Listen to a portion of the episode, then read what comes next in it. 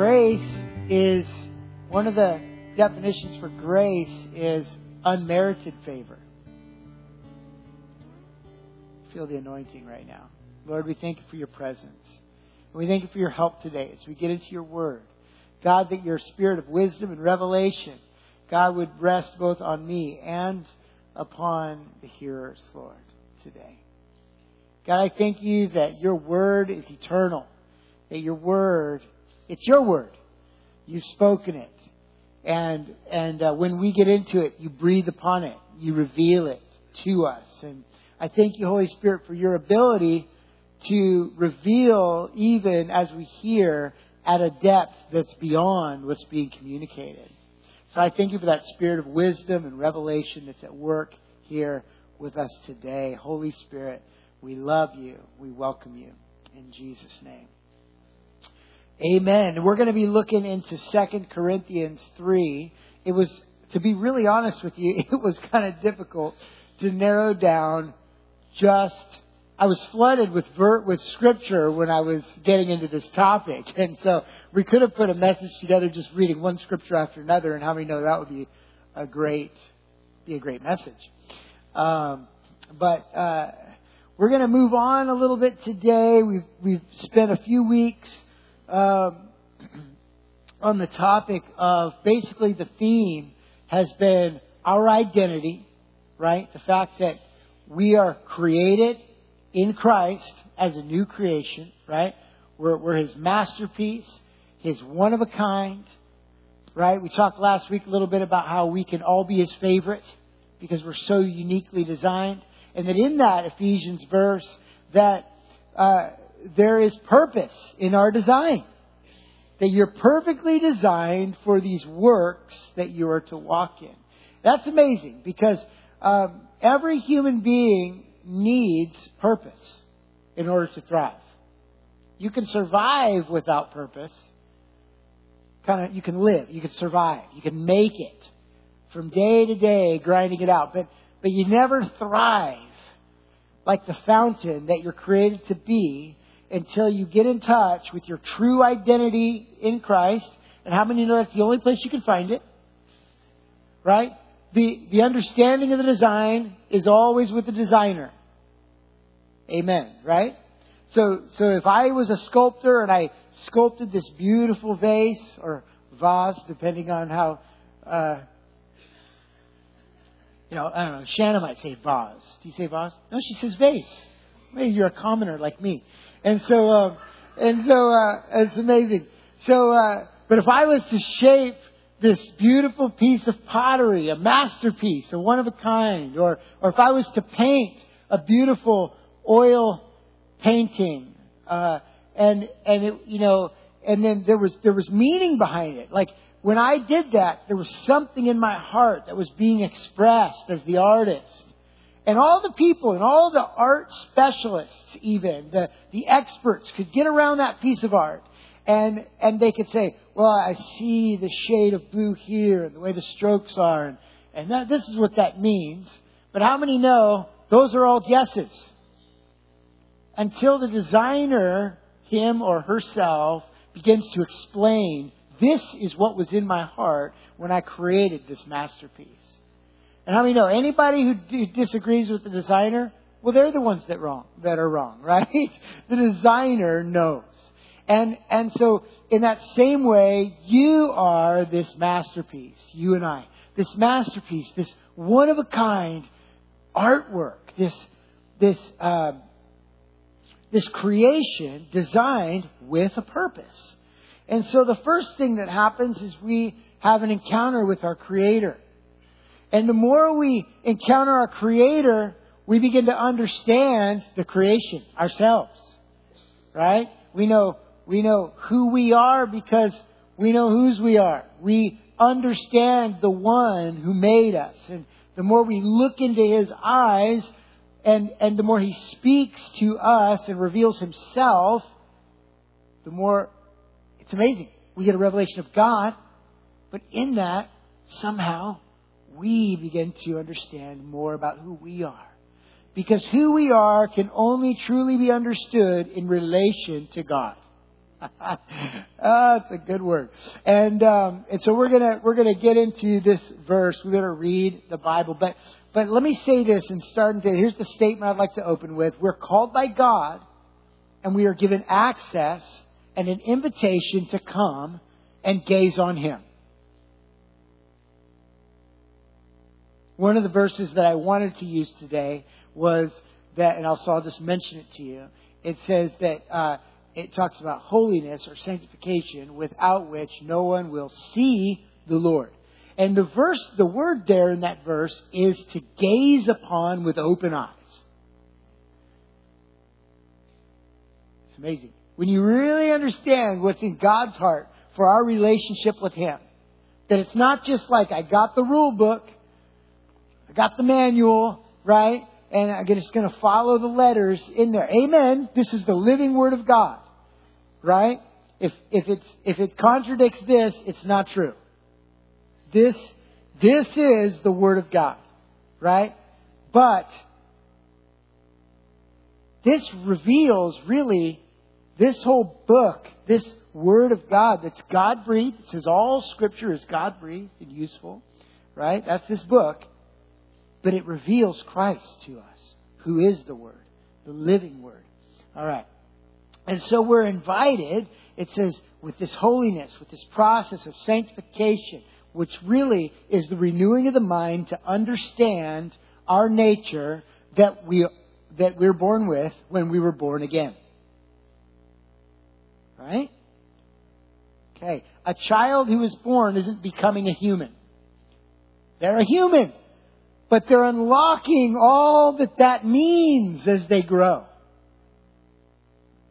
Same way in the Spirit. So, to be transformed, to gaze on Him, to be transformed as we behold Him. And as we behold Him, we begin to radiate, emanate who He is to the world around us. As I find out who He is, I find out more about who I am. And we also were getting into, uh, love you, Jim. Uh, also, also we've been getting into the Peter verse about how we're a royal priesthood, holy nation, a people for His own possession. And then there's purpose in that. Those two verses, we, we've really been camping in for about three, four weeks.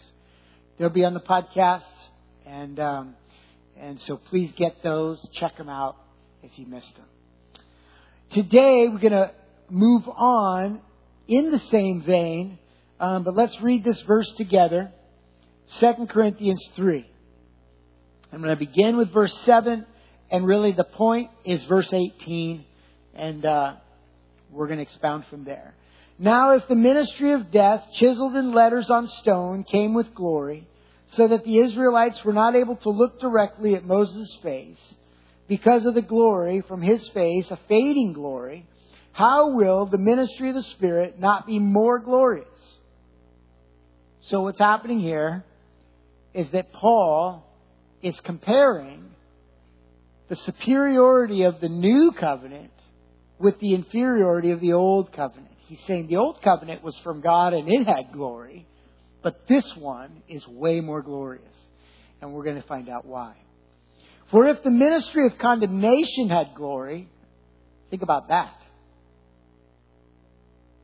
Yeah, it had glory, though. Isn't that amazing? The ministry of righteousness overflows with even more glory. In fact, what had been glorious is not glorious now by comparison, because of the glory that surpasses it. For if what was fading away was glorious, that in, what endures will be even more glorious. Therefore, we have such a hope. We use great boldness. We are not like Moses, who used to put a veil over his face. So we're not like Moses in a couple of ways. We're not like Moses in the fact that the glory that we carry is not fading. And the other way we're not like Moses is that we don't put a veil over it to keep others from gazing on it. Whoa.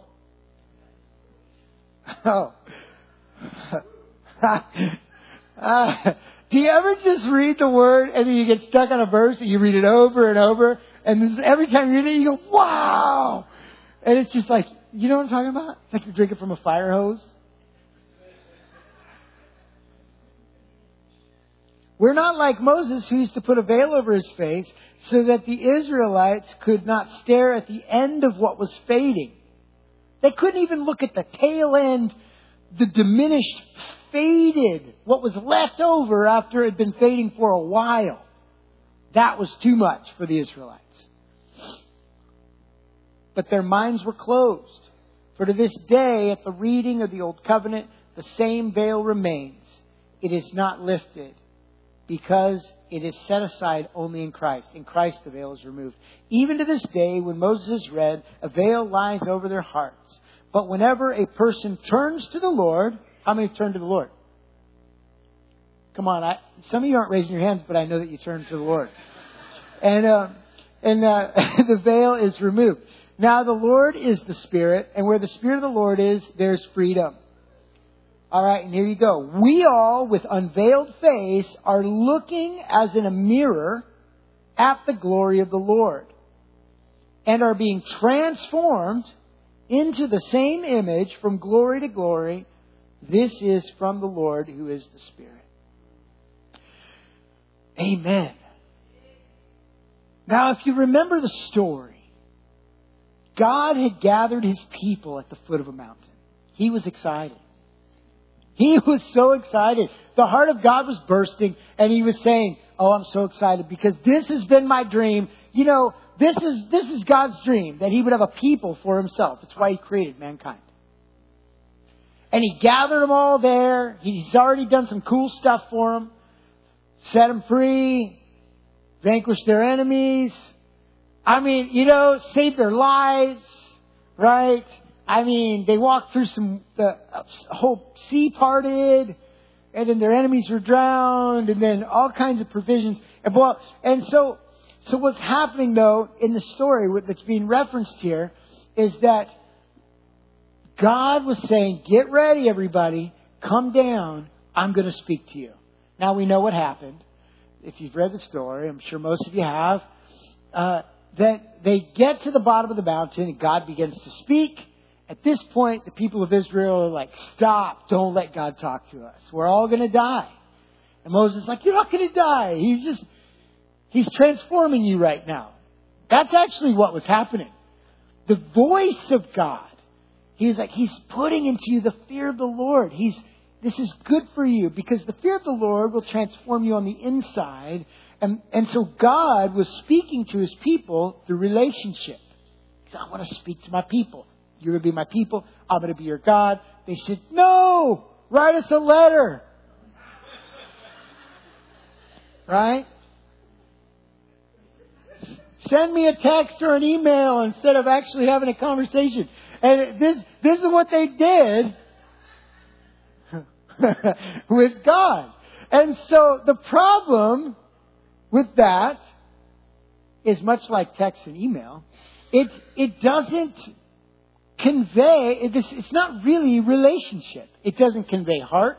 It doesn't convey tone. It doesn't, it, it, you can't look into the eyes of the one who's speaking and understand where they're coming from. God is all about face to face.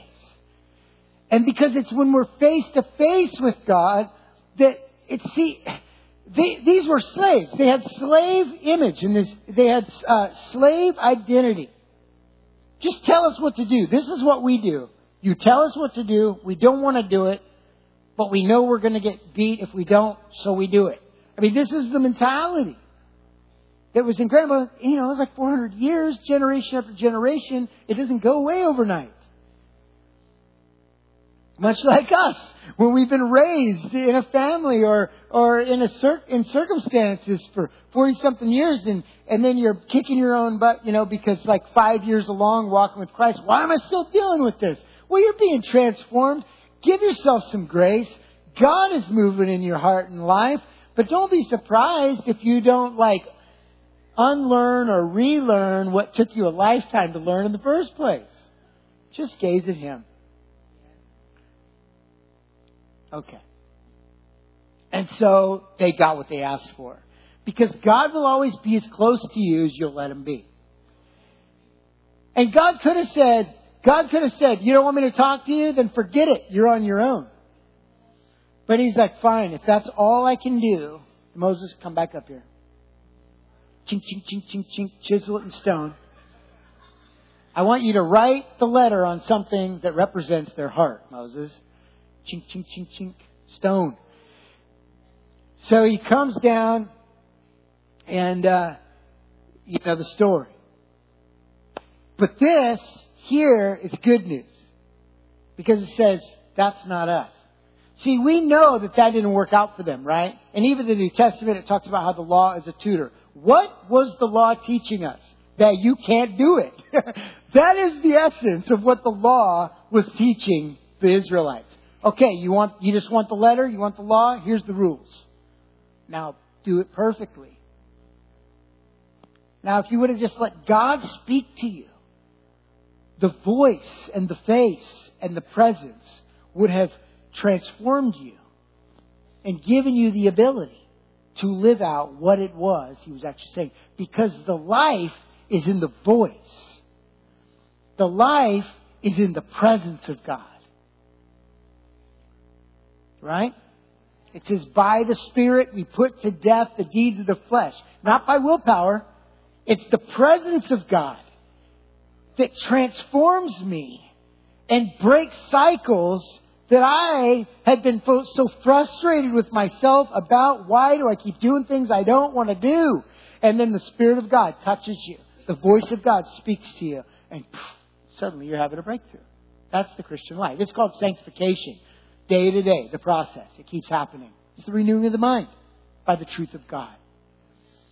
And so, and so, but what it says here is that we all, you and me, here's the difference, with unveiled faces are looking as in a mirror or beholding as in a mirror. I want you to think about this. I get excited about it. Okay. Are you excited? I get excited about this. Like, beholding as in a mirror. What do you mean? Why did you choose that language? What do you see in a mirror? Yourself. Yourself.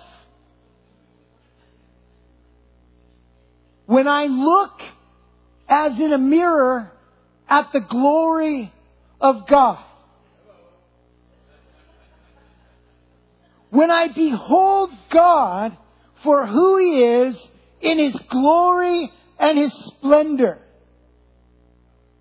He says, the word, that's just the Bible says, that that glory, that viewpoint, that is a mirror to me that says this glory tells you about who you are. Now, you're not God. You're never going to be God. You're never going to be the Lord. But that is the only thing. It's a big thing. It's a really big thing, right? It's like Joseph, right? You're basically like Pharaoh, Joseph, except you're not Pharaoh. But every single attribute of Pharaoh, Joseph had. All this authority. It's just that Pharaoh had authority over Joseph. Don't ever forget it, Joseph. Because if you do, then you won't have any of the authority that you have anymore. And uh, and it's it's relatable. It's actually, it is a type. Okay, I'm going to move on. Oh, we're doing great, actually. So we all with unveiled face are looking into a mirror at the glory of the Lord and are being transformed into the same image. The same image. Do you know the difference? Okay, transformed. Do you know the difference between conformed and transformed? Conformed has to do with behavior modification. Conformed is an outward form that squishes something into a shape. It's what the world's trying to do to you and me. Which I want to say It is so important that we as the people of God get our value system from the Word of God. No matter what is legalized and no matter what is popular in the political realm. That's all I want to say. Uh, actually, it's not all I want to say.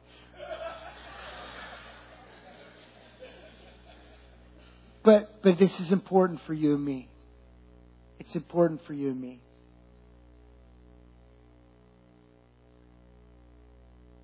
Man, I want to go further on that. That's so important. I'm just going to restate it. It's so important that what we believe and what we stand for is that it, it, it comes from the value system of Christ. And, and it's important that we understand that nothing in this Bible, and especially in the New Testament for this day and age that we are living in, nothing written in here is archaic, outdated, and, and any time we think we have a better understanding that wants to edit this word, we have to understand it has to come back here. Amen. Okay. As we ga- engage the world around us, election seasons are coming. I'm not going to get political right. I'm not going to get political. All I'm saying is, let's let's stay out of the arguments, but let's not be timid about our beliefs.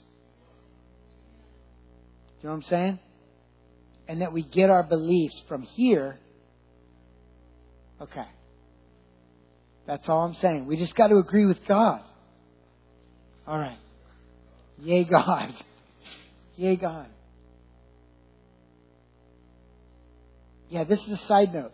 The, but but there there is a there is, the spirit of the world is it, it is a spirit that wants to intimidate you and gag you from speaking the truth.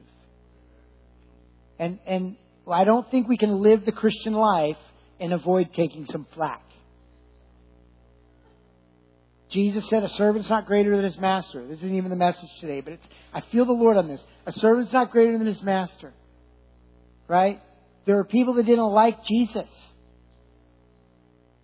And and so we don't go around trying to offend people, but we do stand as a light. Yeah. And disagreement doesn't mean that you don't love, even though someone might not love you.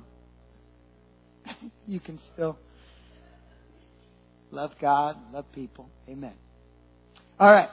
And and so transformed. So as we gaze into God, as we look into this glorious image of Christ, you and me are transformed into the same image. And then what does it say? From glory to glory. This is from the Lord, who is the Spirit. This is from the Lord. From glory to glory. From one degree of glory, from one level, if you will, if there were levels, of a manifestation of Christ into the next level. And, and basically what it is describing is that it's not really about levels. It's that the path of the righteous leads upward.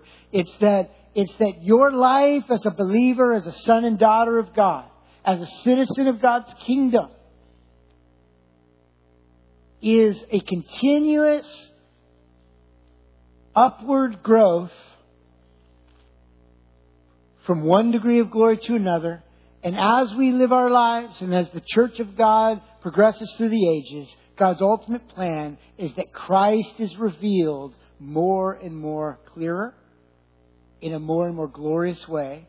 And the Bible says that's why we have the that's why we have the gifts of Christ. It's until we all come to the fullness of Christ. Amen. All right. Revelation. So the more we gaze on him, the more we see him. Revelation in our hearts and minds by the Spirit of God. Do you guys remember? I'm going to read to you. Here's a really practical story of of uh, of of discovering Christ and discovering identity. It's a conversation between Peter and Jesus. Okay, and I love this. Matthew, I'm just going to read it to you. Jot it down if you want to look it up later. Matthew sixteen, fifteen through nineteen. And he said to them, uh, but who do you say that I am?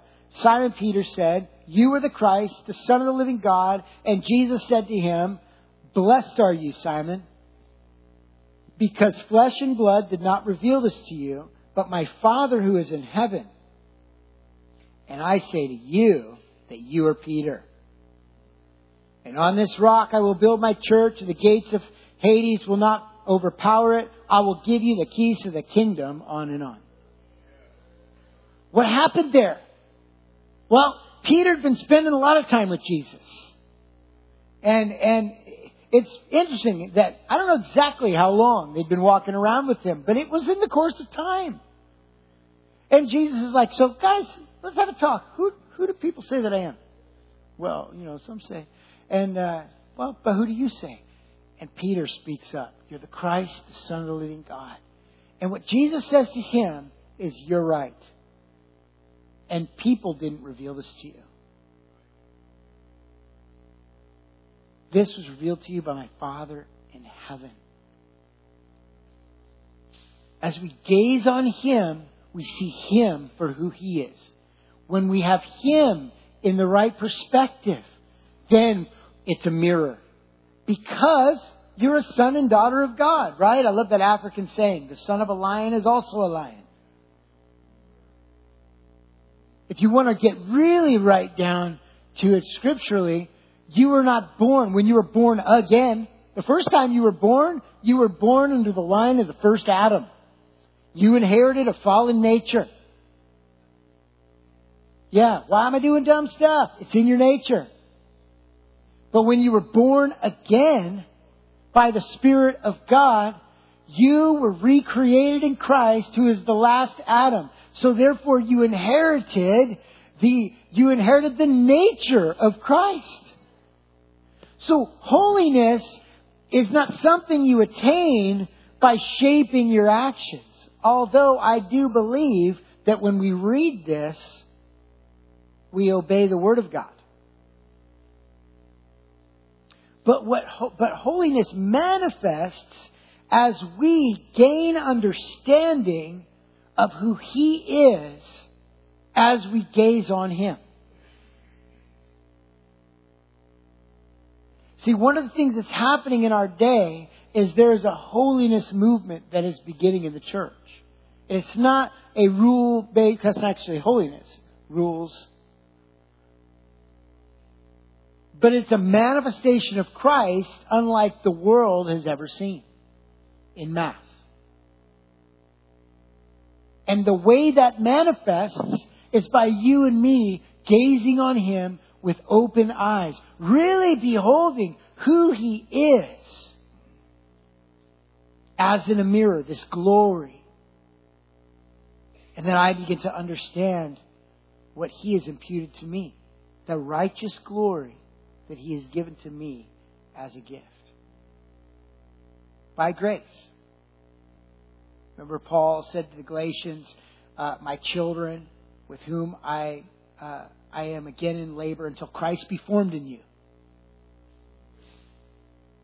See, we're not just, you know, we're not just, yeah, we're imitators of God, the Bible says, but we're not just imitating. We're not just mimicking. We actually are the offspring. It says in Acts where uh, Paul was quoting um, a poet, or several poets had quoted this one poet. And uh, and and he said, and he said, uh, for we are his offspring. It's connected to that. In him we live and move and have our being. Right? For we are his offspring. You're the offspring of God, which means you're not a human who's trying to be godly. You are a godly one walking more and more into your full identity, which begins to radiate in the earth. And, and it says, it doesn't say, uh, so we look as in a mirror, but the Bible doesn't say you are the mirrors. It says you are the light. You know, it's the difference between the moon and the sun. You know, it doesn't say walk in the light. It doesn't say that we're going to shine like the moon in the heavens. It says we're going to shine like the stars in the heavens. You know what stars are? Stars are, they're, I mean, it's a source. Do you understand? You are a, like, the source is in you, which makes you light. We're going to get into a series, I think, of children of light. In other words, this, Christ is the prototype of the new creation. You want to hear something kind of edgy? I think it's kind of edgy. R T Kendall said, the time you heard the gospel and you thought, that's too good to be true, that's the time you actually heard it. I love that. It's like, the time you heard the gospel, like, that's just scandalous. That's too good to be true. Yes, now, okay, now I believe you've heard the gospel. Because it is outrageous. Outrageous goodness. What is, what is my capacity and your capacity to display the light of God and the glory of God to the world around us? I believe that the Scripture shows us an example. It's called the Transfiguration of Christ. I know you're like, but no, he's the Lord. Yeah, but, but, but he was the firstborn of all creation. As he is, John said, so are we. You're just not the Lord. Don't worry. You're not the Lord. I know that. But the Transfiguration, where his, his, He, he, he, he became light in front of them. I just wonder. I mean, I just think we need to take the limits off of what God can do and who we, who he can be in us and who we can be because of that in the world. It's when we understand that our citizenship is actually in heaven that we begin to represent heaven on earth. We're going to begin to close with this. Christ closed the gap between deity and humanity. You know his prayer? Your kingdom come, your will be done in earth. In earth as it is in heaven. Do you know he was, the, he was standing there as the living example of that prayer? Heaven in earth. What are we made of? Earth. Do you get that? He bridged the gap between heaven and earth, humanity and deity, God and the flesh. Basically, we have received an inheritance of the divine nature within us. We're children of light. And as we gaze on him, we are transformed by this revelation. All sin in the world is, is an identity issue. Because we all live out who we currently believe ourselves to be. That's why it's so important that your definition of you comes from him. And you know, sometimes when the, when condemnation is working on the believer,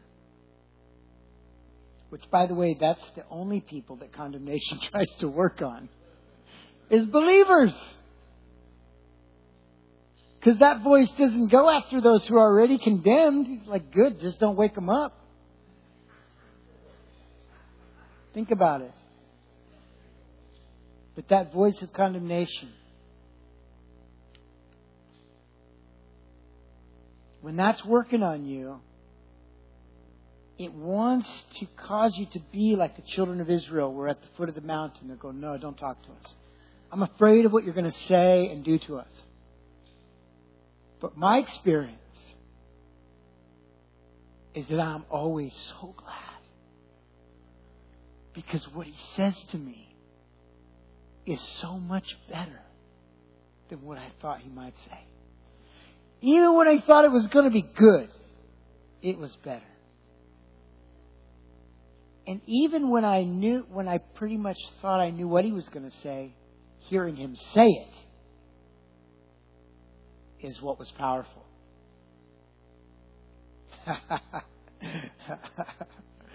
uh, would you stand with me, please? Father, we thank you for your love for us, for your eyes towards us. We thank you for the gift of Christ, the sacrifice that you made for us because of your love.